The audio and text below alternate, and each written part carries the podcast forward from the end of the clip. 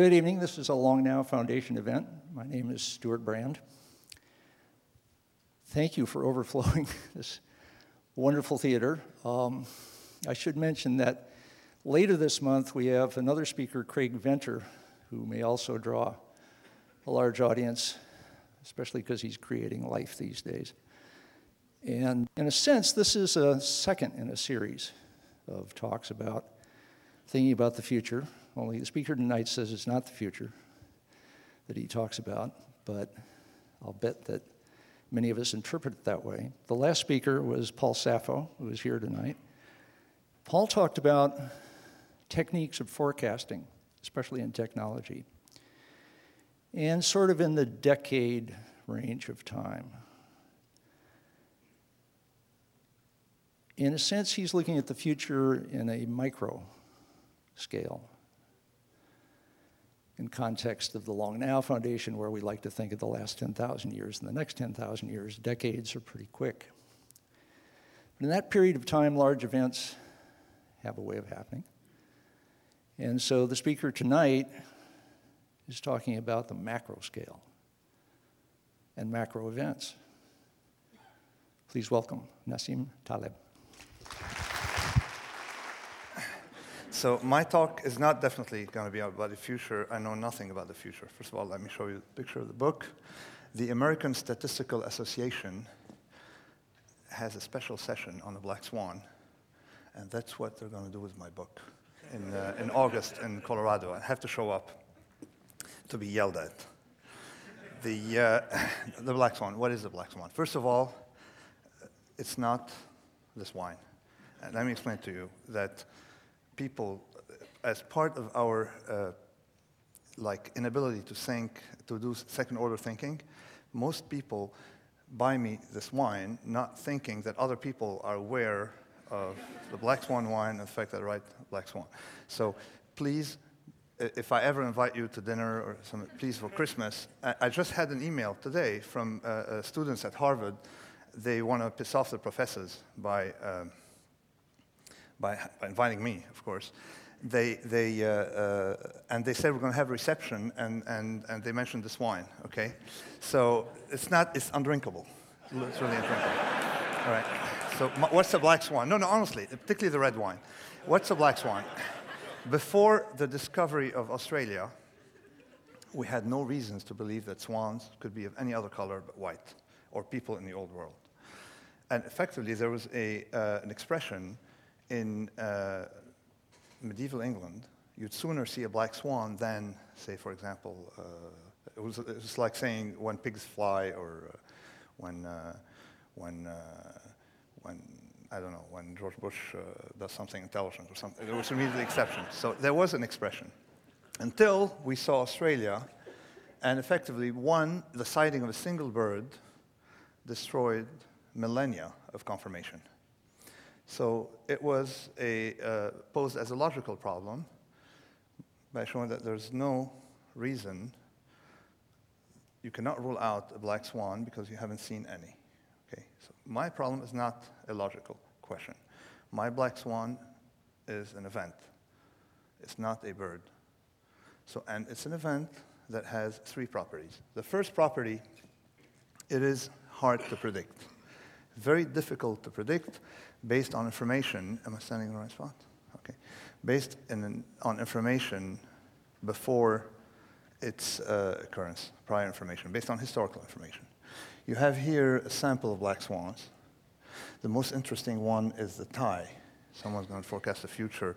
We have to forecast that human beings, 2,000 years away, would constrict their blood supply with this device, for example, okay, and attend meetings, okay. So that, that's very difficult to, to predict. The computer was a black swan. It changed the world, and nobody thought the computer could do anything. You know, it was initially used for combinatorics. I mean, the Watson from IBM did not think that this tool could have any use. The rise of religions, black swans, totally unpredictable. Uh, Harry Potter is a black swan a lot of cultural phenomena are black swans. the, to me, the most significant black swan, and the one I'm going to focus next a few minutes, is the First War. The First War we had after Napoleon, we thought for about 100 years that the world became civilized and that, you know, people became uh, conscious of, uh, of uh, the need for peace. And you had this devastating war, the biggest war, something that destroyed. Uh, and of course, it came in two volumes. You had volume one, and then you had a sequel. So, so here we have black swans, events of low predictability, high consequence. But the most vicious part is the following one, is that before the fact, they're extremely predictable, but after the fact, you know what? We saw them coming. So we have, this is what I call the retrospective dis- distortion. Is these events are prospectively unpredictable, retrospectively predictable. Why? We even have disciplines to make us, to give us the illusion of understanding the world, you see? We have disciplines that make us misunderstand the world by giving us this illusion of predictability. History, for example, economics, other such uh, things. Astrology, okay? So we have, and what, what's the mechanism by which we sort of like have this illusion of understanding the world? The first one is what I call silent evidence. Before people think that the first war was predictable, particularly if you, I don't know if you have been to school, high school, and they uh, discussed the, the first war, it appears to result from tension between the UK on one hand, Austria and Germany on the other. Okay? So you think that there's tension that led to war. If you see tension, then you can predict war. But you're not looking at episodes of tension that did not lead to war. And there were a lot of episodes of tension before that that did not lead to war. And these episodes usually led to uh, uh, parties in Baden Baden, you see, with opera singers, a lot of champagne, and they get drunk, all right? Kings get drunk. Plus, they know each other, so they know how to do it.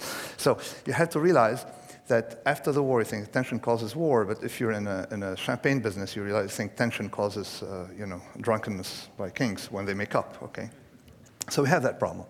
So let me g- uh, give you an, an illustration of this inability we have in looking at what I call the silent evidence, a pool of evidence that did not lead to the same result. The comment made, this is recorded, no? Even better. By a comment made by a publisher about the success of the Black Swan. And he was explaining it as follows Look, it has an animal and a color on the cover. That explains the success. now, okay, this is, so I went, on, when I heard that, I said, okay, plain, I'm going to take care of this guy. I looked on Amazon for how many books have animals and colors on the, on the, in the title and on the cover that ended up flopping, okay?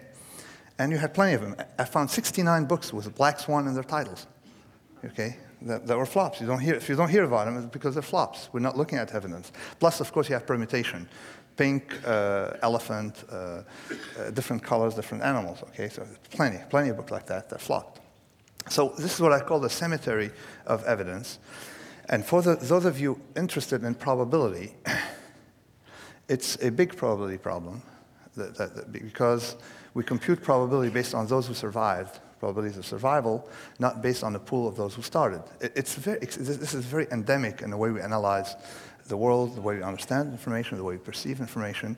Uh, decision making under uncertainty is completely dominated, okay, with uh, this mistake of, of taking a pool of information and excluding the rest. So it's what I call silent evidence. Well, you have it on Wall Street.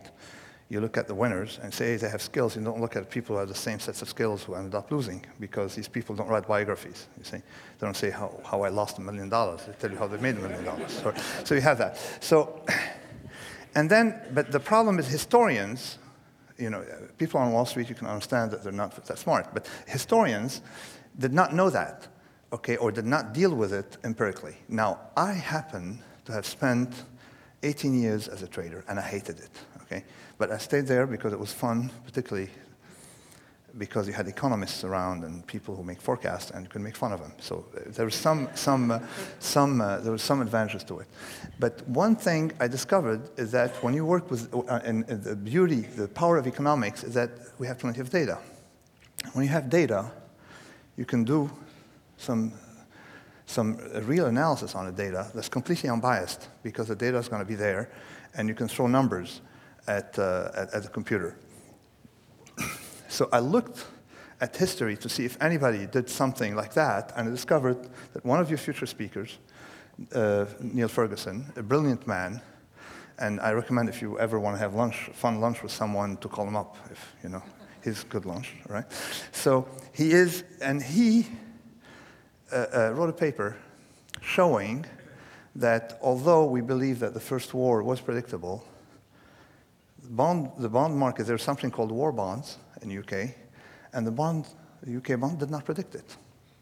So it cannot be that predictable if the bond market, nobody told, you know, the bond market.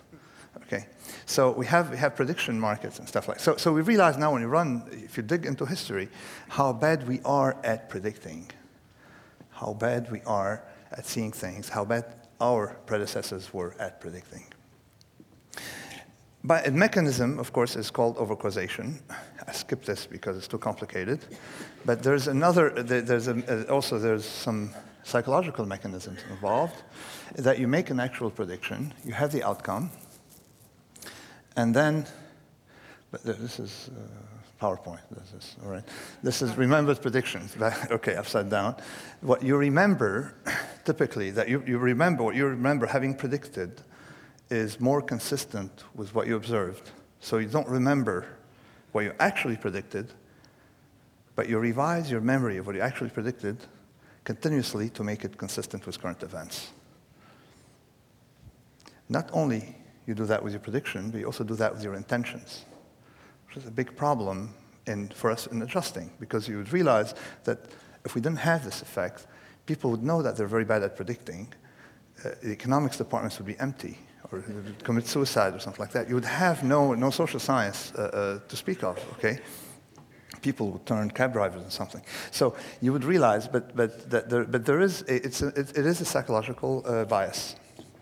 Now let me talk about the black swan problem in, in history, okay, in, in, in philosophy. And, and, and I'm going somewhere with this, particularly with my next, uh, next work. The first gentleman up there on the left, the one who's a little horizontally challenged, his name is Hume, okay? It's called Hume's problem, but it's not his problem. It's because he wrote in English. It's a great idea to write in English, then it can be remembered by people who write in English that it's a Hume's problem. Effectively, he took it from someone else. But Hume is worthy discussing because he was completely um, annoyed with the black swan problem completely annoyed with that problem of induction. It was not called black swan at the time. It was called the problem of generalizing from finite sample, or problem of induction. And what he did with it is very simple. He said, you know what, I leave it for the philosophical cabinet. And in real life, I can't deal with it. He was a party animal, and his reaction to the black swan problem is to become even more horizontal, you see, which he gained a lot of weight, and then he died, and he had a happy life in Edinburgh, in Paris and Edinburgh, okay? So let's forget about Hume, because he could be of no help, except also to illustrate one thing that happened in philosophy is that increasingly philosophers became what I call domain dependent. Is they're good at talking about a problem in a classroom, and then they forget about it when they leave the classroom. And it's a bias. Statisticians, for example, don't understand statistics in real life. They're good in front of a blackboard. We know that from a lot of experiments. Uh, the way I, I, discuss it in the Black Swan is I talk about that, that domain dependence, about the Reebok Club in New York, where people go get in their gym clothes, and then take the, the, the elevator to the, to the Stairmasters. And then get on the Stairmasters and log their 112 floors, stories, and then, go, and then stop and then take a log of it. Okay? So you have domain dependence, people not recognizing eh, something in the texture of real life. So let's forget about this guy. Next to him, there's a French guy, but the French don't know about him, or at least forgot about him, wanted to forget about him. He is a bishop called Huet, and he dealt with the black swan problem by becoming extremely religious. He, he, not liking science, and of course we had the Enlightenment that became pro-science, and uh, with all the tragedies that we have coming from it. And uh, uh, so he is forgotten. He became very religious. The gentleman here is Al-Ghazal. He was the Arabic, the Arabic language, uh, I mean, the, uh, sorry, the Arabs call him an Arab, the, the Persians call him a Persian. So uh, he's an Arabic language philosopher who uh, attacked the classical philosophers uh, by writing a treatise called uh, the, On the Incoherence of Philosophy, a very famous treatise. And he created Sufi Islam out of his thing. So the Black Swan problem led these two gentlemen uh, to become extremely religious. now, the one on the right is my hero, or, you know, I think we don't really know if he existed or if, you know, but what he represents uh, would make him my hero, is Sextus Empiricus. He's not in philosophy books, not very common philosophy books. He was, he had two things. He was a skeptical gentleman who phrased the problem induction just the way Hume later on repeated it, second century uh, BC, uh, uh, AD. And his second attribute, he was a doctor. So there was a school of medicine, of decision maker under, makers under uncertainty, called the empirical doctors, who were damn good doctors. They did not like theories, did not like to generalize, did not like to extend into unobservables, okay? Did not like to make, an, you know, go from, from what they know to what they don't know. Extremely careful. They call themselves empiricists. They did not like to generalize. And these people were extremely successful. Unfortunately, uh, they were uh, completely, you know, medicine became intellectual rationalists that we thought we understand human body. So these people were out of business for about uh, 15 centuries before medicine came back via the barbers. Okay, their ideas came. And if you guys are alive today, it's because these guys, or their ideas, or because barbers, not because of intellectual doctors, uh, the contribution of intellectual doctors. Finally, there's a gentleman, I'm sure you recognize him, particularly if you live in Berkeley, all right? so this is uh, Karl Marx. All right. So uh, Karl Marx had this idea of wanting, he wanted, you know, in his uh, thesis on uh, uh Feuerbach, he wanted to say, he said that philosophy, you know, was just talk, let's do something with it, unfortunately. But so his, his idea was to turn knowledge into action. So my idea is the exact opposite how to turn lack of knowledge and lack of understanding into action. So this is pretty much my talk. And how not to be a turkey. In The Black Swan, this is my cousin who did this story of the turkey. In The Black Swan, you have the turkey is, in my book, The Black Swan, turkey is fed for a thousand days. Every single day confirms to the turkey that that butcher is extremely, or the human race in general, is extremely uh, interested in its welfare, increasingly, until, of course, when the black swan happens. I'm interested in the story of the turkey, one, because it shows a black swan story, you know, and, and the consequences of inferring from observables. But the other one is that for the turkey, it's a black swan. But for the butcher, it's not a black swan. So black swan depends on the set of knowledge you have. Now, if we're going to have an earthquake here, I mean, you have to make contingencies, all right? If there's going to be an earthquake, this, the following slide will probably take care of, you know, what I have to say, all right? So make sure that you listen to the next slide because it summarizes my position on the black swan. There are two provinces, Mediocristan and Extremistan. And by, by the way, I thank uh, Chris um, uh, Anderson for uh, suggesting the name Extremistan. I gave the manuscript. I had a nerdy name, right? And he, he, he suggested something else, and it was Extremistan. I owe it to him, right? And so in Mediocristan, the following properties hold. Let's play this following thought experiment. Say we gather a thousand people randomly from the planet, okay? And you bring them here, you put them on a scale. All on a scale uh, Uh, of course, well built, made in California scale, extremely well built, okay? And make sure you have one Frenchman, but not more, okay, out of, you know, because you had people standing next to him, all right? So on a scale, and make, so you have them, okay, you, and you weigh them, all right? Then try to imagine the heaviest human being you can think of who can still be called a human being and add him or her to the scale. You have a thousand people. How much of the total will he represent? How much? 0.3%, half a percent, 0.3%. I don't know, in California, but typically, in, you know, it's 0.3%. The, the heaviest human being on the planet would be nothing, but less from the total. So in Mediocristan, the following rule holds. When your sample is large, exception can happen, but they're not going to be consequential to the total. So this is a domain I call Mediocristan. That domain, everything you've learned in statistics, or almost everything you've learned in statistics, applies to uh, Mediocristan. And it's called the law of what? Large numbers. Okay. That as your sample becomes large, you're not understanding the door, but also it tells you you can diversify your portfolio. It tells you why insurance companies sur- somewhat survive, although they don't quite survive that well. Okay? It tells you a lot of things about, okay, but without this supreme law of Mediocristan, you would not have uh, statistics.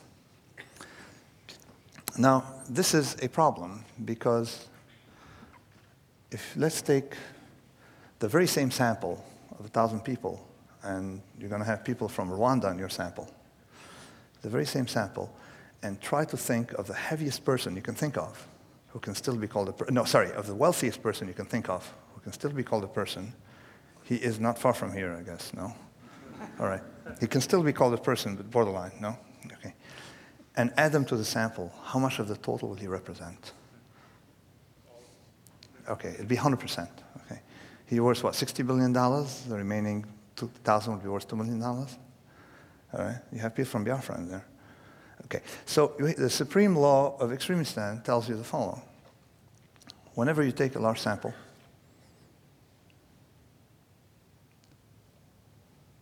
a small number of observations in that domain will represent a big share of the total.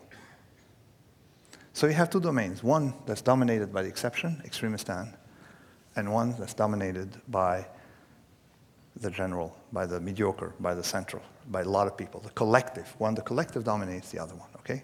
Very simple. Let's take, uh, uh, compare income. Dentist, for example. Not, not, you will not find a dentist who makes more money than all the other dentists uh, combined. But in the book business, what's her name, uh, the lady, she sells a lot of books, right? Okay. So effectively, you have what? You have 16,000 books published every year in the English language. Of these 16,000 books, uh, some years, five books, five to 25 books, represent half the sales. So you have concentration in extremistan. And we're moving from mediocristan to extremistan. If you're paid by the hour, you're in mediocristan. Extremistan is, you guys are the, the epicenter of extremistan. Okay, you have uh, Google, you have stuff like that. It wouldn't have happened with a, you know, someone who makes sells sandwiches cannot become a Google overnight. Okay, you cannot, if, if you have demand, you sell sandwiches and then you have demand for two billion sandwiches. I don't know what you're going to have to do to deliver two billion sandwiches. But in, in, in the electronic and information age, you can deliver, you know, put a zero on it, okay? So you have a different properties in extremistan. Fairness, social fairness, of course, is more prevalent in Mediocristan than Extremistan. Of course, you have more opportunities in Extremistan, but, uh, or the illusion of opportunities in Extremistan, but you have a lot of unfairness because you have a winner-take-all effect in uh, Extremistan. And the metaphor, I, the story I use in The Black Swan is that of Giacomo, an Italian opera singer, and they don't have a Pavarotti yet. Pavarotti is minus 75 years old. Okay, you don't have a, uh, you don't have a way to store your voice the income of opera singers, okay, is not going to be massively skewed. Because if you're in, you find yourself in a little town and you're okay, right? So uh, uh, the guy from Milan isn't going to compete with you. And, and, and then they discovered uh, the, uh, all these uh, uh, technologies, right, that destroyed Giacomo and, and helped Pavarotti, okay? So the, the, for, for example, I'm, as, a, as a writer, uh, I'm an extremistan because every time one of you buys my book, I don't have to go to my hotel room and write it again, right? But if I were making sandwiches, I'd have to do that. So the, the, the properties of extremistan are quite nasty in the sense that one observation can destroy the whole thing. One exception can destroy the whole thing. Economic life is from extremistan. The metrics we have are not adapted to extremistan. So take the companies in the US. You have what, 12,000 listed companies. Between 100 and 200 companies represent half the capitalization. There's this rule of 80-20, Pareto's law, 80-20. It's not 80-20. Things in life are about 0.05, 99.95. Uh, so this is, and this is an illustration of extremistan versus uh, mediocristan the inequalities. This is on the left is mediocristan, on the right is extremistan, super extremistan. Here in the middle is on its way to super extremistan. You don't have that with height. So there are two kinds of randomness. This is uh, two kinds of randomness, and, and they're not, I mean, this is about the, the, different, even in California, you, you, you know, you, you can, you know, I can have someone say, walk in here eight feet tall. You guys won't be surprised, I would be surprised. But I can't see someone walking in here two billion feet tall but it was wealth with, with random variables that belong to extremes. So they're not the same animals, okay? So when someone says this is an approximation, when there's something called the Gaussian curve, okay, it's a tool of extremist of mediocristan, and there are other most statistical names that you know belong to mediocristan. When they say their approximation, they're as much of an approximation as this plant approximate a human, okay?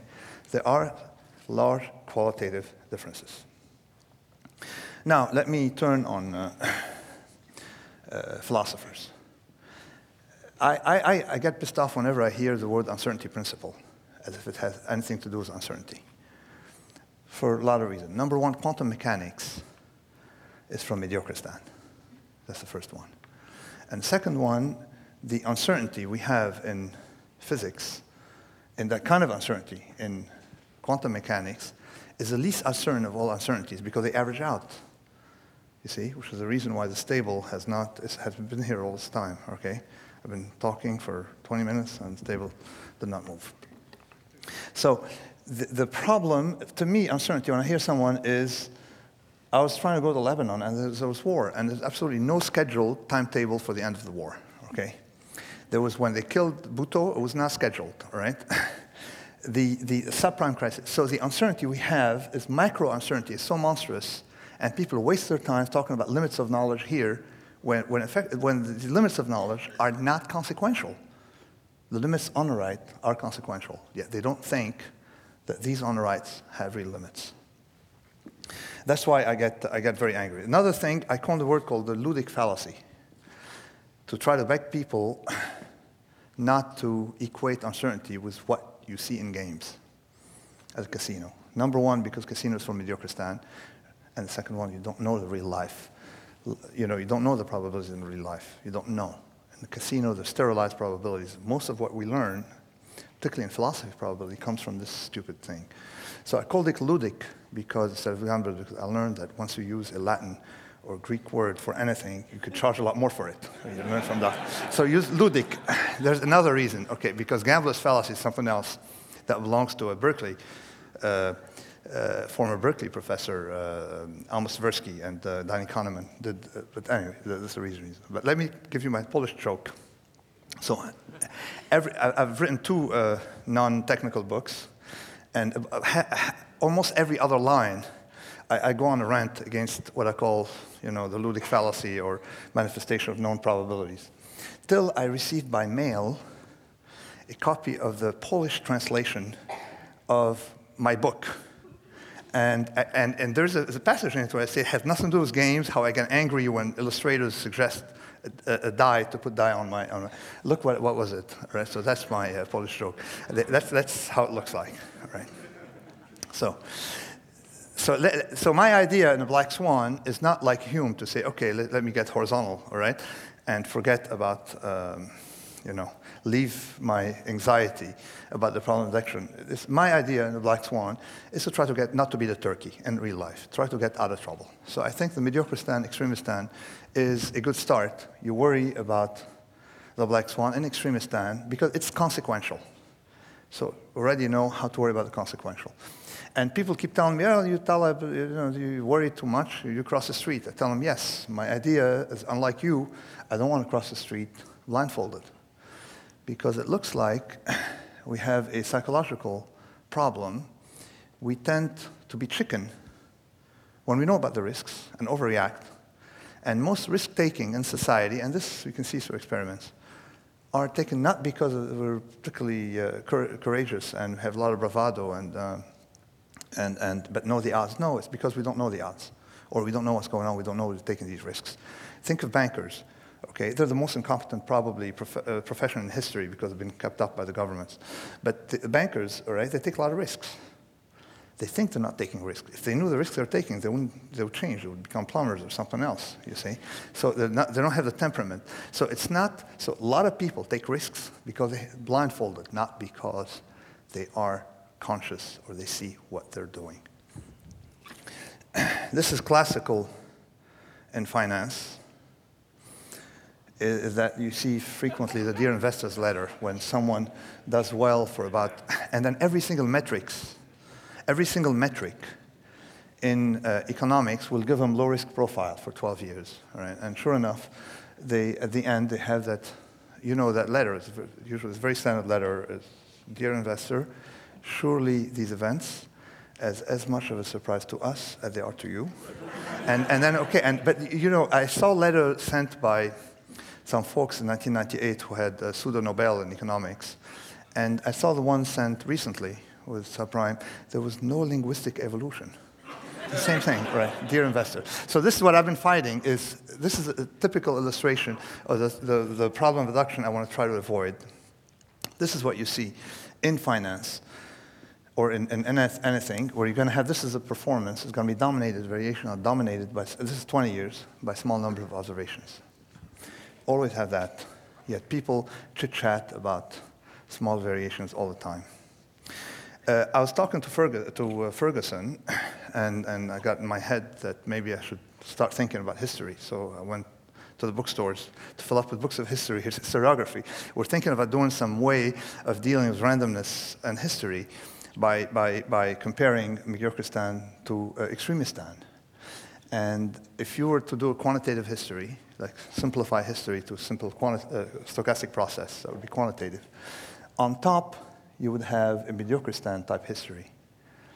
At the bottom, you have an Extremistan type history, where most, you don't have a lot of moves, but guess what? When you have a move, it's going to be abrupt. So most of the time, nothing happens, and then you have big jumps history jumps, it doesn't crawl.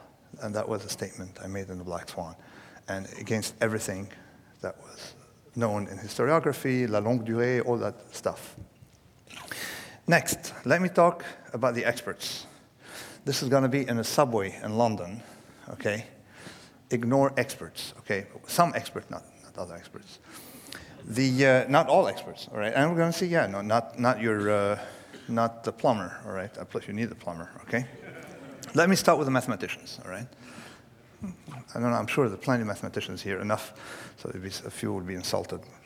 Probably what I would like to do, okay? So I spent some time working with mathematicians of randomness. And of course, uh, I, I made the following discovery one day when a gentleman was giving a lecture of why mathematics were important in society. And he was going, he was explaining how traffic lights were optimized and so on, and so Mathematics is great. And I thought about it. What if we wrote an anti-history of mathematics? Number one, of where mathematics has not been useful to society, extremely destructive. And the second one, is instances in which society did not need mathematics. So mathematics plays a very small role. But owing to self-serving biases. They tell you what they do for you, so don't tell you what they don't do for you. It's like politicians. So we have the feeling that they're important. Of all the space of possible equations that we have, the one mathematicians can handle is minute. So what we do, what they do is they want something they can prove. The, the number of things we can prove or use theorems for is so small that mathematics is, is, is very, whatever can be mathematized will be suspicious. Now, we were spoiled in physics. They tell you, look, it works in physics. We were spoiled in physics. Although, you know, there are a lot of things in physics that has not been mathematized. Uh, but how about medicine? How about economics? How about all these other fields? Okay, they give you this is called the confirmation bias. Like politicians, they do tell you what they did for you, not what they didn't do for you. Confir- by confirmation is uh, trouble for a lot of reasons. Uh, uh, first, let me show you this slide. This is, uh, you know, do you see it well? Yeah, a bunch of nuns. Okay, and uh, I think they know. The, the mathematicians know about uncertainty. The knowledge of uncertainty resemble the knowledge of these ladies about nightlife and fun and partying, you know, having partying, right? honestly, right? So this, and, and having spent nine years working with mathematicians, till, till finally I, I, I gave up and, and, uh, teaching, um, uh, creating, trying to create uh, anxiety in math PhD students. And the problem is that it's very mechanistic. Now, it, so there is a big conflict between probability, where you're dealing with non-observables, and mathematics, that requires mechanistic mind look, that looks for certainties. And most of the mathematics we have for randomness is going to be then focused on the Ludic fallacy, on uh, things that can be easily mathematized. And that's a tragedy. It is a tragedy because uh, it, it, it is a tragedy because you have this big wedge between uh, uh practice and, and, and this perception of, of, of, uh, of reality, okay, coming from mathematics. The other problem we have, okay, I'll make it clear in the next few slides, is that we tend to tunnel when we project the future. So you tend to, you like to tunnel, so you like to use someone's tools to tunnel further because you, otherwise you have anxiety. So when you project the future, you project something extremely narrow that resembles the projection of the present, even uh, uh, less crazy than the present, okay? And, and of course, you don't realize, you know, we're not crazy enough to imagine the future. I mean, events that take place, if, I discussed these black swans, and, and here, uh, uh, 20 years before they happened, I'm sure that, uh, that someone would have called an ambulance and would taken me away because these scenarios are crazy. Reality delivers much crazier scenario than, than our mind can imagine. So there's a tunneling helped by mechanistic tools. But why, why, why, why do we do that? Why do we uh, uh, produce uh, these measures of uncertainty? Why do we like to produce these measures of uncertainty? Well, we have a genetic, or we have whatever we have that we need to reduce our anxiety by using metrics. There's nothing wrong with talking about uncertainty. There's something wrong about talking about uncertainty to satisfy. Uh, take Novocaine or take some, or have a drink, okay? It, it's better than produce a forecast if you want to lower your anxiety. and we'll see later when I talk about the expert, breaking down the expert line. When I was uh, on Wall Street, the fun was to look at projections made by economists. you see, lawyers are very smart. You can't catch them because they're slick and they always manage to give you some vague answer about anything. Economists, they give you a forecast. Well, you go process it. If you have a computer, you have coffee, and you have a trainee, you can process the forecast to see if, if, they, they, if they work better than cab drivers, and they don't work better than cab drivers. And there is a, a, a, a the psychological explanation is the forecast got worse since invented this called Excel sheet. In the past, you had to sweat to make a forecast. Now, you can just extend the cell. You drag and drag, you extend the cell. So you go to year 2020, 2040, you go as many centuries as you want. It doesn't cost you much. In the past, it was, it was labor. So the other, so there is, this is framing, okay, typically. Uh, and once you see it on a piece of paper, start believing in it. It's uh, what we call framing. A person who really uh, caught these people with their pants down is Philip Tetlock, who's supposed to be here tonight. And, and uh, Phil Tetlock did process all these, and, and of course, we did the psychology of it. When I met Phil, I, I just realized that, hey, you know what? Uh, uh we know all the psychological biases. But I then realized that there was a, uh, very simple way to figure out which domains we can forecast and which domains resist forecasting. And guess what? It's Mediocristan versus Extremistan. Domains that have the property, the randomness, is Mediocristan property. We are good at forecasting.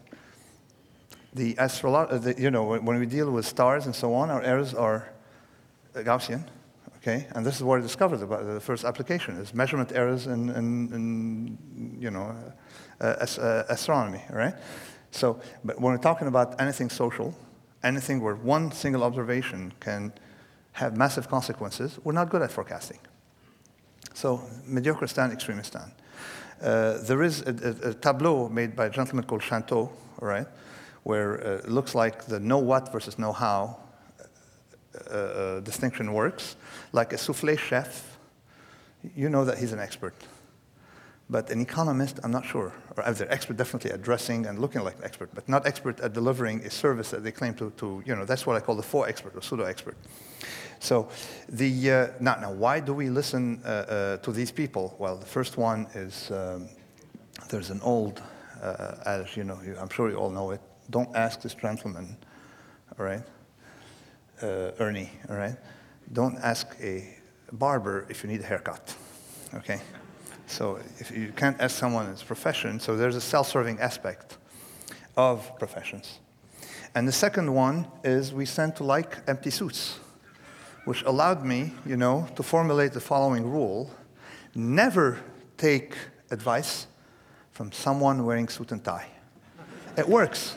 It lines up perfectly to the Mediocristan, extremist stand distinction. It works, okay? It, it lines up to the faux expert.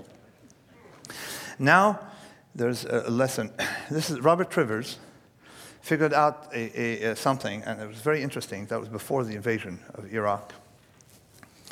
That if you have any plans to make war, to engage in war, uh, you don't know uh, what's going to happen. We're not good at predicting wars because we didn't have many wars in our genetic uh, heritage. We did a lot of raids, raids and pillaging. We're good at it we humans. And, and, and he, he, uh, he showed how primates are very good at invading territory, killing all the males, and all these kinds of things. So it looks like simple domains. Again, the errors are from Mediocristan. We're good at forecasting. Complex domain, we don't understand. We don't have the right intuitions. The link between action and consequence is not as visible. Errors are, can be monstrous and dominated by extremes. So, uh, uh, so again, wars are from, since Napoleon, wars have been more and more from extremistan. Small, for example, if you want to invade Grenada again, go ahead, no problem, right? Okay, if you want to invade China, you're going to have problems, all right? So you see the difference between, uh, uh, between simple and more complex domain. And, of course, we're going to take some advice from Yogi Berra, who said the future ain't what it used to be, okay? big philosopher random. He understood the point about how we're gliding more and more into some form of concentrated disorder. One, uh, uh, uh, one of the things I discuss in my next book, I studied religion a little bit. I don't believe in beliefs, by the way, right? I don't believe that we humans use belief to act. I think beliefs have some other purpose. But the problem that I find very inconsistent, and I don't know if some of Dawkins' friends or these guys are here, I find extremely inconsistent to be suspicious of the bishops. Okay? Uh, here, this is an Orthodox service because I'm Orthodox. So, be suspicious of the bishop and be a sucker when, when it comes to the stock market, okay? Or listen to the economist. I don't understand what metrics, double standard you're using, okay? When, you know, uh, uh, Dawkins was saying that these, guys, these people have double standards. He's talking about postmodernists. He said, anybody riding a plane to go to a conference, okay, when they doubt the laws of physics is a hypocrite. To me, anybody invested in the stock market who is critical, okay, of religion is a hypocrite, okay? you either, I mean, that's my point. There's nothing wrong about being critical of religion, but you got to go all the way. By, you, so what happens is our skepticism is domain dependent. And we're going to test it. There's a very easy metric for me to test skepticism. It took me a while to figure it out. You show things to see if people see false patterns or not. and we're going to be testing. I have a little uh, lab in London, at London Business School with uh, Dan Goldstein, and we're going to test to see if religious people are more fooled by randomness outside religion, and vice versa. Okay. So it is, it is a problem, substituting religion with CNBC stock and some, you know that the, st- the stock, stock market analysts, okay, they're worse than nothing. A lot worse than nothing, okay? So there is an inconsistency there. And, and, and, incidentally, I figured out one thing is that medicine, you know that medicine for a long time, you had an expert problem in medicine. You still have some expert problem in medicine. Medicine killed more people than it saved, particularly in the late 18th century uh, late uh, 19th century, okay, till discovery of penicillin, okay? And why? Because of something I call the illusion of control. And if by going to a doctor, by going to a doctor, you, you, you, you, you, know, you wanted to do something, going to a doctor to do something, you hurt yourself. So going to a, the temple of Apollo or something like that, or any form of religion, so long as it takes you away from a doctor, is going to be beneficial for you. All right? So that's, that's the idea of religion. People don't, I have a notion of religion that sort of conflict with the rest. To illustrate what I mean by illusion of control, illusion of control is when you go to a casino and, and you see people wanting to throw, so, uh, get a high number on a die, they throw it hard, okay? And they want a low number, they throw it soft, okay? and this is, uh, so this is another, uh, this is a Council of Economic Advisors with uh, His Eminence there, and they're all there. So, and this is an exercise of illusion of control, okay? All right. So now we're out of the fun section. How, how many more minutes do I have? Sorry. And let me get technical here. Sorry. 10 minutes? Okay. All right. So I, now let me get into the, the, the, the boring section, right? This may cause a lawsuit, I hope. The gentleman here, I'm here, I'm debating him tomorrow. Very nice gentleman, incidentally. I'm not attacking him, I'm attacking a statement. Let me talk about probability for a while. So it's going to get more technical. It's called Boring Sec. If you want, you can leave and come back for the drinks, all right? So this gentleman made the following statement. He said, These events that we saw last summer should happen every 10,000 years. Actually, he has three days in a row, events that happen every 10,000 years. Uh, if you look at the gentleman, you see that he's so considerably, he's considerably younger than 10,000 years. So therefore, where is he getting his probabilities from? Okay, not from personal experience. He definitely is getting his probabilities from where? He's getting them from from a theory, all right? Uh-huh. So where do you theory from something in philosophy, we would call that a priori. There is an a priori it doesn't come from any form of empirical observation or anything. And I don't know if 10,000 years ago we were trading, I, we don't have the records of what they were doing then, and if they were trading, how sophisticated they were, what computers they used. So we have a problem with claims made about small probabilities because the smaller the probability, the less observable it is going to be, the more you're going to rely on theory, and theory is going to be fragile. But let me add something to that problem. And that problem, I call it the telescope problem. Okay? What matters is not the probability. What matters is the, the event. So if I have a small probability of losing a million dollars, okay, I don't care about the probability, I care how much I lose, all right? So what matters is if you, you worry more if you have a small probability of being on a plane that crashes than if you have a small probability of of not having an umbrella under the rain, okay? So it's not the probability that you care about, it's the probability times the event, the magnitude of the event. It's the pair probability times pi times lambda. The, uh, the, the, the problem we witness here is that the smaller the, the probability, the more confident they seem to be about that pair pi lambda, when in fact it's the most unstable. Because the smaller the probability, the more error you're going to have, the higher the error you're going to have in the estimation of that probability. You see? Necessarily, if you have smaller number of observations, you're going to have a larger error. So therefore, anybody talking about small probability doesn't know what he's talking about, literally. Okay?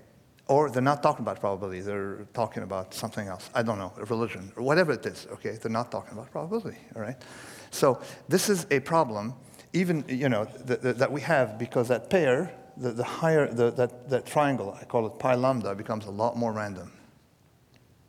I mean, to repeat the point, a thousand year flood, okay, required a lot more than a thousand years observation, okay? But a thousand year flood is much more devastating than a hundred year flood, you see? So this is, this is a problem we have with probability. Uh, uh, if, I don't know, the Federal Reserve, if you pay him a visit, let him know, okay? Which brings me to prediction markets. Uh, very quickly, I'm going to go over the boring section here. People use the, some idiotic statement that we're good at predicting number of be, uh, be, uh, collectively better than individually. Uh, you know that we know since, Galton number of uh, uh, you know beans in a jar. Okay. They infer that we can predict sociopolitical events. First statement, you can see the difference. These are from Mediocristan. Your errors are not going to be monstrous. Okay? The number of jelly beans here. The second one is that when you predict probabilities, it's much easier than predict total contribution of the impact. You see? If you have, you know, if you have a small probability of having Bill Gates or super Bill Gates, it makes a big difference. Ele uh, prediction markets, we may be able to predict prediction markets because it's a binary event. There's no consequence. It's just yes or no. You see? So whether it's extremistan or not extremistan, it may be okay. But even then, you cannot rely on the probability, on using these prediction markets as probability. Look at today. Today, Hillary Clinton is, uh, uh, uh she, was, she was like, uh, uh what? She had 70% probability of, you know, she was trading at 70%, now she's trading at 50%. So these probabilities change all the time. How can you rely on them as indicators? Like people think that probabilities are like the temperature. We go have someone from MIT and two Russians come in and we're going to measure it and get the number, okay? It's like temperature. It's not like temperature. We don't measure it, okay? We estimate it, and even collectively, we're not better at it. And there are things that even collectively we'll never be able to get because the properties are way too complicated. This is the problem I have with using prediction markets. We can use prediction markets to predict how many uh, uh, car crashes you're going to have on a highway, maybe. Not for something more complicated than that. Second point I have with models versus practice is the story, that metaphor of the ice cube that I discussed in the Black Swan. I just realized, I tried to read the Black Swan because I was bored, and I didn't like it, but, but I found that that section needed some expansion, right? So, because it's, I realized, hey, you know what, it's a good idea to discuss. I, I mean, the, the, if I, the problem of most theorists, the problem of universities is you go from theory to practice. The degrees of freedom from theory to practice are considerably narrow, small. The reverse is monstrous. So let me give you this metaphor. If I leave a small piece of ice cube on the floor, okay, you can easily get uh, uh, someone in second year physics students to write the equation to tell you how to predict how that ice cube will melt. Okay? It's a very simple thing. A second rate student could do it, right? very, you know, someone from Boston that is can do it. Okay, so the uh, yeah, so you can you can uh, you can predict. So, but now conditional on seeing water on the floor. Is it easy to reverse engineer the ice cube?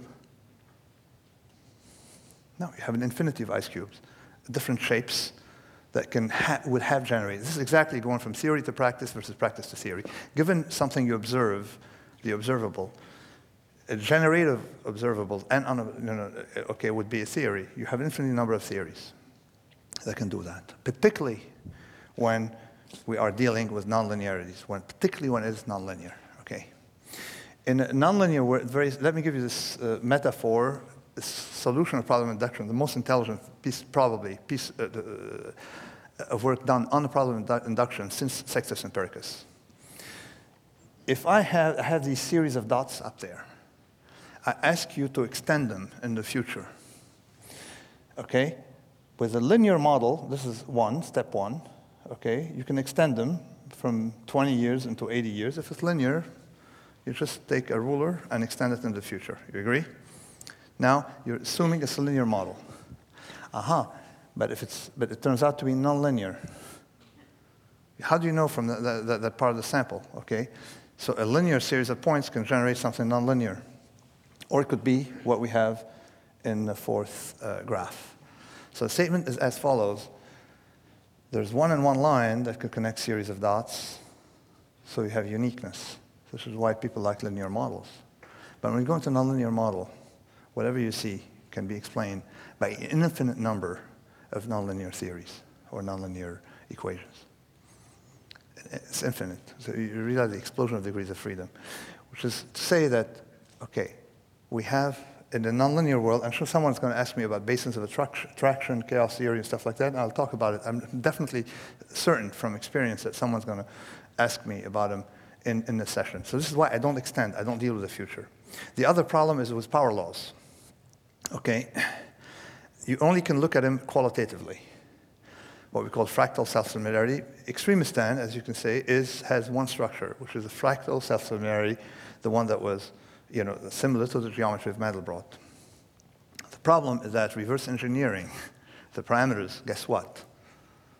They're all over the map. It's almost impossible to, you can just deal with it qualitatively, but qualitatively we can do very well. So let me conclude here with my what to do or what not to do.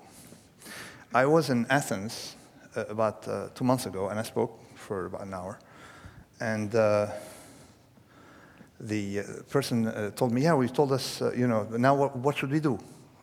I, I, I had a, a, a, a acute state, I entered a state of rage, you know. That was not, you know, really, I told him, I've been talking for an hour, I've been telling you what not to do, and you don't count it, the guy was a consultant, and don't count it as, as advice. We don't, negative advice, to me, is vastly more important than positive advice. But people don't think it is important. Just like if you go to the bookstore, you can only learn from people's mistakes. You don't have how I failed in life. These people, a cemetery of evidence, don't publish their books, okay? See, how I made a million, million, these, these, these can be accidents, but there's regularities. You see the Ten Commandments, okay, except for, uh, for a couple, I think, they're negative advice. And look, they stuck, okay? Even, even almost the adultery part. I mean, they, they, it did work. So advice, negative advice tends to work, okay? compared to positive advice, okay? So I tell you what not to do, all right? What not to do is not to rely, to use forecasts in a very qualitative way, not to use them for anxiety relief. I told you what not to do throughout. So only a charlatan would go in and say 10 points. I'm trying to resist it because I do not want to be a business uh, strategy type charlatan with you know 10 steps to success and how to become a millionaire, right? So this is why I, I hate it and people tell me, uh, like, I was in Washington, and, uh, uh, and, and someone said, Well, I got a forecast. My job is to forecast, okay, in, in, economic life. I looked at her, I told her, Well, the only thing I can tell you is I can strongly recommend you get another job, all right? You can't, I mean, I, can't, I cannot go in and solve people's problems. I'm not a dentist, you know, you give me your teeth and I tell you what the problem is. I, I have general worldview that is, and to fit my worldview, I'm a skeptic. I'm a skeptical empiricist. I cannot, okay, tell people what to do, all right? I can tell people, you have to extend tails. So here, I'm in Silicon Valley. I can tell you very easily, don't read Harvard Business School papers. Typically, because I find a common mistakes in, among all of them, they take like the biotech, all right, industry, and they say, well, you know what? Only one company makes money. If you take out bio, uh, Amgen or uh, the other, and Genentech, you know, they don't make money. But of course, if you take out the lottery winner, the lottery is, you know. So, they, they, okay. The other technique is in the black swan domain, conventional metrics of looking at a pool of results as indicative of future results is inherently flawed without extending. Like biotech, of course, is not going to work, okay, in small samples, okay, because the small sample, the past does not have a cure for baldness, for example. And I know a few here who would definitely uh, make the company rich, okay, if there is a cure for baldness, all right? I'm not the only one. No, there's some, I see some shining uh, uh, uh, things in the crowd. So there is, so extending into what you don't know, okay? So some industries like biotech, venture capital, stuff like that, you extend the right tail. In other words, if, if a black swan happens, it can only benefit them. Insurance company, if a black swan happens, it can only hurt them. So it's a very simple rule of thumb of not trusting returns for banks, okay, and underestimating returns for venture capital firms, stuff like that, small rules of thumb. Uh, also, of course, not take advice from someone wearing a tie and stuff like that, okay? The, and I'm sure people will ask me for more, so I'll leave it for the Q&A. Another thing I did discover in the Black Swan is that if we have small probability that have dominated our planet, okay, therefore there got to be survival advantages to those who have long memory. Sure enough, there's a paper showing why, matrim- you know that elephants are matrimonial, the ladies uh, dominate, and then old ladies are kept around. Guess why? Because they remember droughts, they remember what happened in 1906, all right, and where they had to go to find water, okay? So remember rare events, okay? So there is, and, and, and societies have used that for a long time. Okay, uh, Senate, for example, senatus, you know, it means an old person. Okay, that's why they have the Council of Elders. Have some, you know, this is why I try to look older than my age with my gray beard, right? Have Council of Elders, but even in Arabic, the term sheikh means an old person, all right? So there is a value in society for keeping around people who are not productive simply as advisors on rare events. If that happens, where to go, okay? So this is locally. Uh, there is something what I call uh, uh, knowledge without a cause. Okay, these people have a lot of knowledge, they don't have theories. In, in, in, in economics, we have the exact opposite. For example, uh, we have crises like the subprime happened. Uh, we had the same one 18 years ago or, or a little less, okay, 1990, 18 years ago. Wow, time flies. It, we had the same one, but nobody remembers it because they simplify to models. So they don't store, they store, they store the theories instead of storing the facts, which is what I call erudite empiricism, as opposed to, without, without inductive generalization, just store the facts. And uh, uh, theories destroy that. And uh, finally, this, okay, leads to um, I was talking about them, precautionary principle. No, it's not precautionary, super precautionary principles. Is giving some respect to the oldest member okay, of the planet, the planet itself. Okay? Uh, there's some rules. Don't mess with complex systems because we don't understand them. We don't see a link between, we don't understand, I mean, uh, what's going on. And the planet is smarter than us. That's the topic of my next book is how we're a lot better at doing than knowing okay? The difference between explicit and implicit knowledge. And uh, we're better at heuristics than theorizing. Theories, we do that for entertainment, I think. And then we give ourselves the illusion. Like universities, if you look at the track record, uh, they're a lot better at uh, a PR, telling you what they discuss, than at really doing things. It's sort of like you take birds, you lecture them how to fly, and then they fly, and you explain, you know, the miracles of aerodynamics. Okay, so the the uh, so we have. I mean, of course they contribute, but not we are a lot better at doing. Why? Because of evolution. And this is, okay, uh, uh, uh, this is the works of evolution, right? What we have on this planet. The result of things have been longer than us, and it knows a lot more than we do. When I go back to the medical empiricists, these people were hyper skeptical. But get what? One thing they did is they respected tradition and age and age-old practices, even if they didn't make sense to them. In other words, you had to have the default is to go with what was done, rather than you needed to override the default. Likewise, it leads me to hyper-conservative, you know, uh, approach to ecology. You don't have to explain why you don't want to pollute. You don't want to explain, come up with some theories, particularly if the theories can be fragile to uh, someone like me who can go in and show how you can, uh, you know, uh, uh, show errors in, in, all these forecasting models to justify not, not, not, not polluting, okay? Thank you very much. I think I'm done.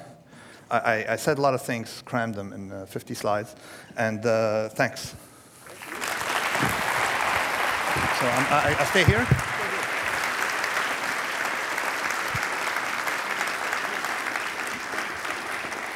Can we uh, get the house lights up a little bit so the speaker can see the audience and we can see each other? Um, say a little more about the sequence of events in your trilogy. The first book, the book that you mostly talked about tonight, uh, and, and, the next book. Yeah, no, the first book is not an interesting book. It's called Fooled by Randomness, but it is, I wrote it, you know, like half uh, uh, when I was half uh, trading, half, uh, you know, uh, on a, when I wanted to kill time, and it was not very deep. So I managed, you know what, I managed to rewrite the same book with a black swan. Nobody realized. No, a publisher said, oh, it's the same book. And I explained to them that people go to church every Sunday to listen to the same story, all right? so, uh, uh, the, uh, so I rewrote wrote it in a more intelligent way with the second one.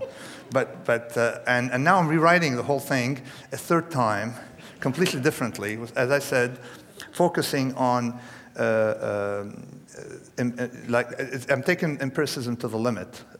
knowledge without a cause. I don't believe in knowledge, and I'm discovering things. After the Black Swan, I, I met a lot of people who, who uh, uh, gave me evidence that things like in clinical trials, you think that that's what the person was looking for. In fact, no, they, they retrofit their story and, and, and, and stuff like that. So my next book is going to be a little more drastic. Drastic so, how? Because I'm going to make more enemies. Now I already have only economists as enemies. The rest, this is a crowd that's not very hostile.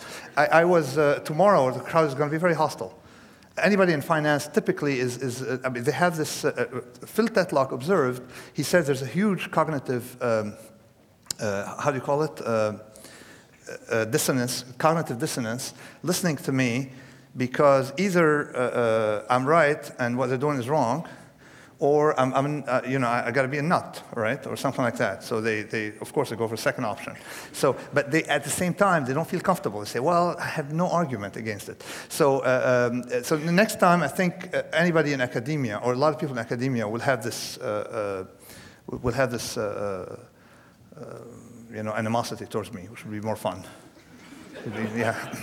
What enemies of the current work surprised you? Enemies of what? Sorry. Of the current work. What? Who was scandalized by this book that surprised you? Well, economists, because I explain. N- number one is I, I use uh, arguments, very simple arguments against uh, uh, the science of economics by, by, by, explaining that they're dangerous to society and stuff like that, and, uh, and uh, that they're forecasting, we rely on it, and, and I say, okay, if you go to church, it's a lot better than, than listen to them, uh, they, they, they, got angry. And also, there's other things I did with Mandelbrot. We went into a, a, a full pronged attack on the economics establishment by showing that their statistics are, uh, are, are, off, and we went after the Nobel. And now we're going hunting uh, down the Nobel Committee. Okay, so, so, we, we, so these people are not very happy when we call them charlatans. But um, explain to me what makes them different from astrologists. There's no, empirically, they're the same, but they're also far more elegant, right? So that was, when we used these arguments, they got very angry. Uh, I, let me tell you, the funny story is I was in Paris at École Polytechnique where I was speaking, and I stood up, and at some point I got emotional, all right? And they were all there, all mathematicians almost. And I stood up and said, using these techniques, typically the bell curve to measure risks, is not even silly. It's immoral, immoral, I said, sort of shouting, right? There's a gentleman who's from the French, uh, stood up, I'm a member of French Academy of Science, and so on. It was a scandal, so I had to stop. Uh, that was, uh, that was my, my best uh, episode. All right. All right. All right, uh, a bunch of quick questions here. Maybe we get quick answers. Uh, first one's from Sequoia Hacks. Where is Sequoia Hacks? Is that a real name? Probably not. Um, what's going on at the threshold between extremistan and mediocristan? Uh, okay. The, the, that's that's a, a, an interesting question. A lot of people have dealt with extremistan, mediocristan somewhat in statistical physics, where they, you know, people talk about critical point. Per Bak spoke about uh, criticality that generates uh, power laws. That's not my point. My point is very simple that pi lambda representation causes me to assume extremistan as an extension of unobservables. So it is epistemological. I'm, I mean, in the end, I'm nothing but a philosopher, okay?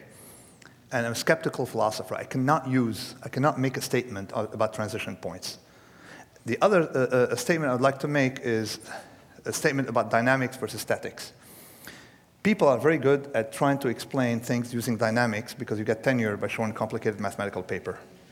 There have been a lot of papers on the dynamics that generate extremistan starting with Yule, uh, about bacterial population, something called preferential attachment by Zipf and um, Simon, right?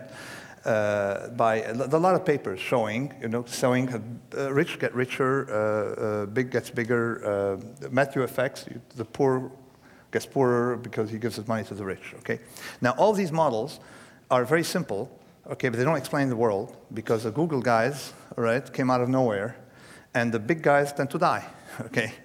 So they can't explain why the S&P 500 today, only 75 companies survive the last 40 years. Okay, if big gets bigger, we should have one big company in, uh, uh, on Earth. Okay, so what you have to do to improve these models is start adding a twist that makes company go bust when they get very big. and uh, come back to my nonlinearity. Now we have infinity, infinity of models and much smaller set from which to calibrate, and it's going to be difficult. Um, here's an internet question from Mike.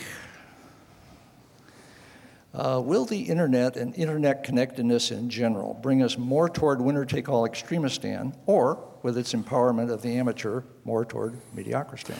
Uh, uh, we- We're unfortunately going towards winner take all extremistan uh, more and more. Uh, I'm, I'm sorry to say that. This is, uh, this is, this is life. But it's very destructive extremistan. When I looked at the, the, the, what the internet has created, is at the same time that it created a, a winner take all effect, it created a pool of future winners coming to destabilize the top. And that's a long tail of my friend uh, Chris, who got me invited here, or uh, I mean, Actually, Philip Tetlock got you in. Phil Tetlock. Okay, thanks. The, uh, um, the, uh, the, the, the idea of, uh, of having a pool of people destabilizes. So the dynamics are even more complicated. So you have an extremistan, it's not the same winner every time. Now, the, look at it. Look how short was the road from zero to Alta Vista back to zero. Okay? And now it was from zero, from college dorm to Google, back to, uh, no, sorry. I, the- Sell. so you, you understand what I mean by the stable, uh, the unstable. It's extremistan, more and more and more and more unstable. Do you ever buy stock? No. I thought so. I mean, I buy, uh, okay, let me tell you the idea a portfolio. For someone who doesn't understand anything about the world, the statement I can make is have the maximum amount of zero risk securities and small amount and maximum risk securities. So I have a medium risk portfolio, but I'm not making any claim, okay, as to my tail beyond, say, my loss. So I have a- 7% invested, that's all I can lose, all right? So I'm not making a statement on future. You know, and, and uh, let me tell you one thing in finance. When they say they can measure, tail events can measure tail events, when they say a risk can measure, the risk, past risks don't predict future risks. That's the first thing that shocked me. Past risks do not future, predict future risks. So you don't know. I mean, all, this is all ver, verbiage uh, about stock market uh, uh, measures of risk. Um, speaking of stock markets, we had a question here from Oliver. How do you explain Warren Buffett's record?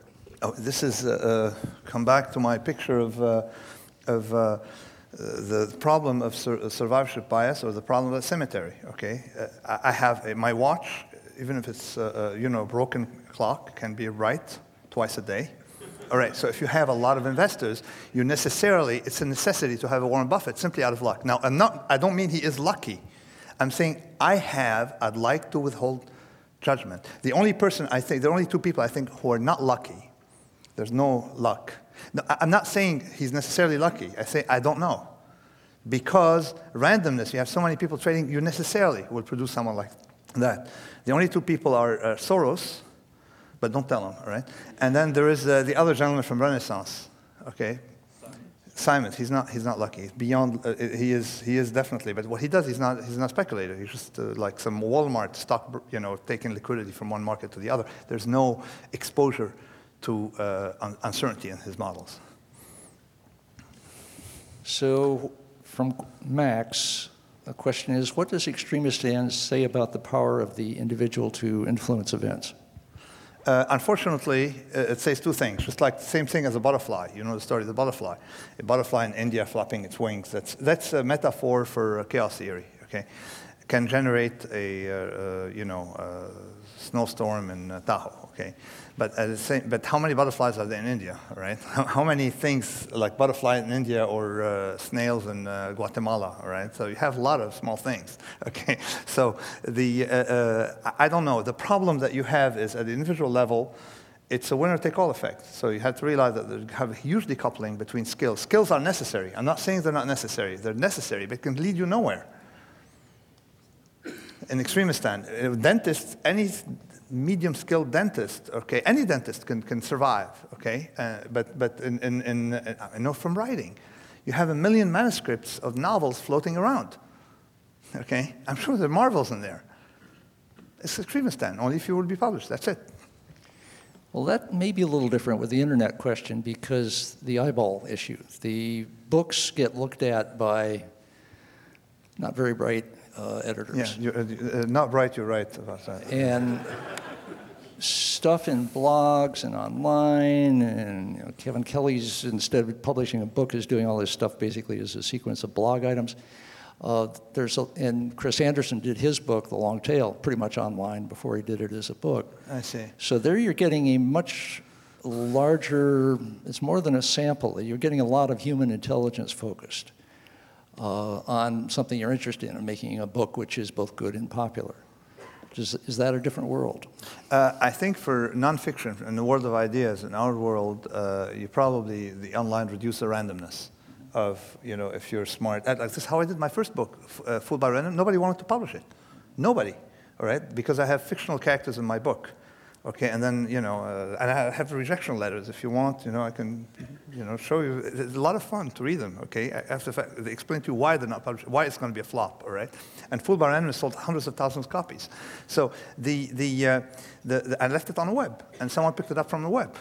So, so uh, you're, you're, you're, right, but it was sort of like an idea book. An idea, idea books, ideas, they, they find their way. But novels, or, or nonfiction is not the same. They have you, the, the, the consciousness, our consciousness cannot harbor too much, too many uh, works of art. It's limited. That's what creates these, uh, the power laws. It's too limited. Our consciousness is too narrow and getting narrower. This is why you have Harry Potter. Okay?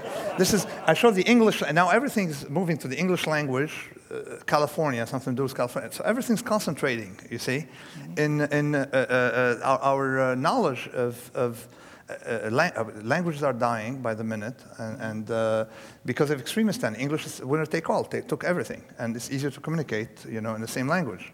And yet you're a polyglot and are comfortable Sorry? in 10 languages or so. I'm not comfortable in 10 languages. I, I, I'm, I barely Six. speak English today. No, whatever. It's not that languages don't, I mean, you read them, you don't, you don't, don't use them. But the idea of, uh, uh, um, uh, first of all, languages survive by luck. Okay, English is probably the worst possible language. Okay, to have as a word language, and it's mm-hmm. becoming not English, bad English has become the word language, Citibank English, you want to call it, the, the uh, spreading, okay, because of a piece of luck, and then start spreading. That's it.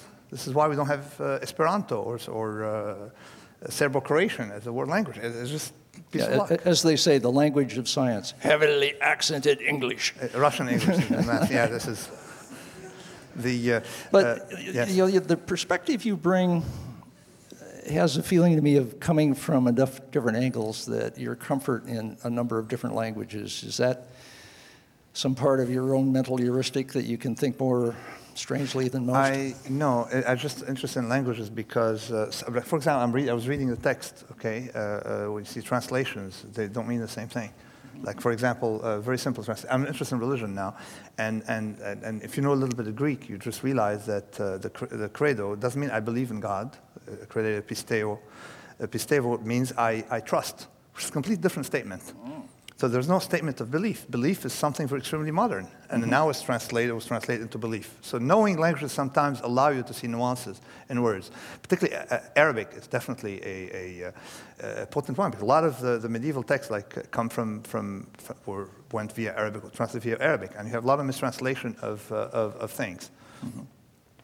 What's your interest in religion?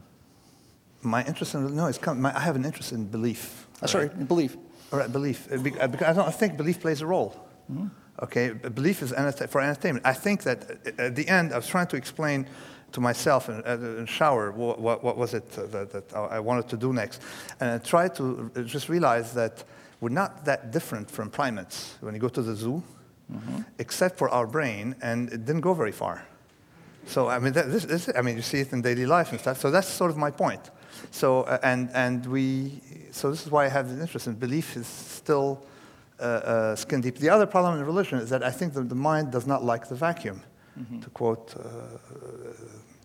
someone else, but the, the, our mind doesn't, uh, you know, I forgot, the, the, does not like a vacuum. So you, instead of, you, your religion has worked, I'm conservative, has worked for a long time to fill that vacuum.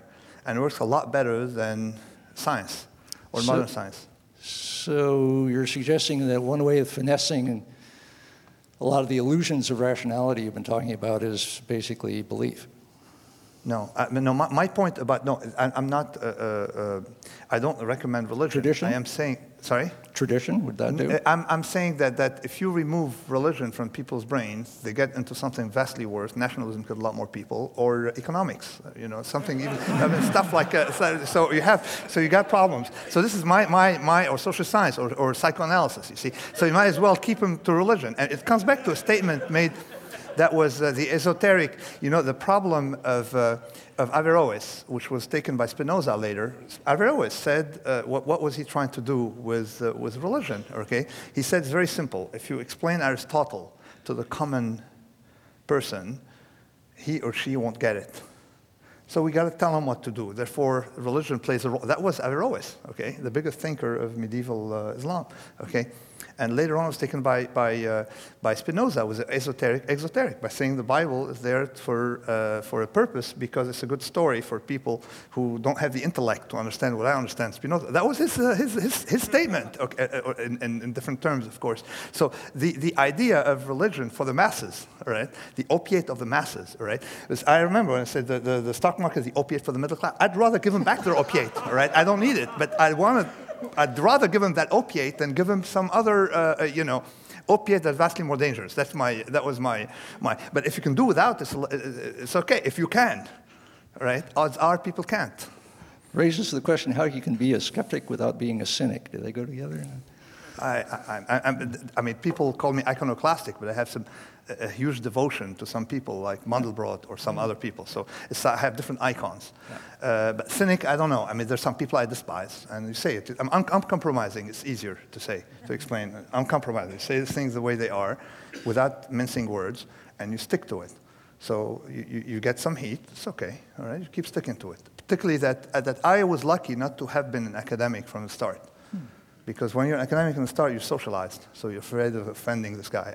I have no allegiance. Look, I have no, you know, no allegiance. So, offend, that's okay. It's, you know, I give, and then if I feel guilty, I give money to charity. Then I'm okay. Question from Nicole Boyer.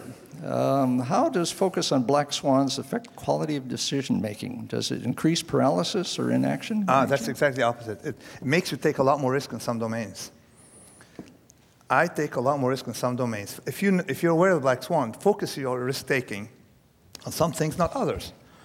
It makes you a lot, take a lot more risk in tinkering, trial and error, and a lot less risk with when you rely on someone's opinion who can be a faux expert. So, it makes me take a lot more risk and a lot of I take a lot of lot of risks. I'm not afraid of, of, of, of risks that some other people are, and vice versa. Okay, I'm afraid of stock market, but I don't understand it. I don't think anybody else does, by the way, based on track record. So I don't take that risk, but there are other risks I take. Okay, Kevin Kelly, handles the questions, handed me one by himself. Gene therapy is a drastic unknown technology, for an example. We have millions of years of experience with breeding, in a sense, and maybe 8,000 years of serious breeding, and zero experience with engineering life. So, Craig Venter, will be here in a couple of weeks, um, should we not dare engineer life? Should we be do this but don't dare predict it to see what happens? Uh, C, predict about possibilities, but don't believe what our predictions say. Uh, or D, go ahead and predict. Okay, I, I uh, uh there's going to be dinner. No, I can't. the, the, problem I have is I cannot, I, there's so little I know, I only talk about things I know. This if you subject, knew, would, should we do something in that? I know I have no idea, but no, I, I think, I mean, I'm a, I'm a skeptic and, and a highly uh, paranoid skeptic, all right, with things I don't understand. But I don't want to you know, uh, make a statement on the subject because I'm not familiar with the whole background. Okay. I don't know, but, but if you want to talk about invasions, I'd be ready to talk, but not this. All right, let's go to one you know, Niall Ferguson. Uh, Peter Schwartz here has a question. Uh, Niall Ferguson, uh, with his counterfactual histories, uses multiple interpretations of history as allowing for invisible evidence to develop an alternative scenario. Is that a way of dealing with black swans? Yes, definitely. I, I, um, he, he, and I are, are I mean, uh, do the same thing. If you uh, have the same, you know, uh, the, the, he, he, the first person to understand my book. he was the first person to write about my book and say, this guy, uh, uh, I felt understood after reading him. So he understands counterfactual history, alternative scenarios. You can't take the visible, you have to take invisible. What could have happened? let's not stick to the observed. But whenever you have non-observables, that outcome wouldn't have happened, to have richer view of history. So this is, this I agree. My view of counterfactual makes us even uh, more, makes the interpretation of historical events even more fragile to error, okay, than, than, so it's hard to be a historian. But, but I think I agree, from that standpoint, with this, uh, counterfactual, yes, the introduction of counterfactual. Um, Probably most of this audience is going to vote tomorrow. We're having this uh, election um, from the primaries. Uh, What's, looking statistically at voting, what's, what's your sense of I- what that's I- all about? I, I- I- I haven't read the papers. Not uh, in terms of outcome, just the event itself. What is voting? I, don't know. I, I, I, I, I, I, there's so little I know, all right? Mm-hmm. But, but what I know, I know definitely, I'm comfortable with. I, I, I don't know nothing But I mean, I'm not, it's like, a lot of people ask me about things, I, I know no clue, and, and just in, in- one of, uh, thing in the Black Swan, I say, learn, have the guts to say, I don't know, right? This, I, I- know nothing. I definitely will not vote for Hillary, if you want my hint, but I'll that. so that, this is my. Uh, So let's see, other who's than that leave? John McCain? Sorry? McCain? No, I'm not, definitely, I I know I'm not voting for, but I don't know the rest. Romney, no. No, no, I don't, I'm definitely not making a statement, political statement here. You're not going to catch me. You can try, you can try all you want. Just out of curiosity. I curiosity. need a lot uh, more, to, uh, uh, I I need real drinks, you know, to, no, no. The, the, the ballot is secret, but how many here are voting for Romney? Wow. Okay, good, a couple. How many for McCain? Okay. How many for Barack Obama? Oh, there you go. Yeah, Not surprised. How many for Hillary Clinton? About half as many. Okay, so you see, I, I, Would you have predicted that? no, no. Who? Ron, Ron Paul, Paul, Ron right. Paul. Right in? Oh, is he still in it? No, definitely, I'm not voting for Ron Paul. That's, uh, How many can't vote? How many here can't vote? That's interesting. Wow. Okay, thank you, Ryan. That's a good question. That's a lot of people. I'm sorry. Uh, this is, uh, so the, the, the Lean on the person next to you and so see that if you can tells me the proportion of mathematicians here, foreign mathematicians in the, in the crowd.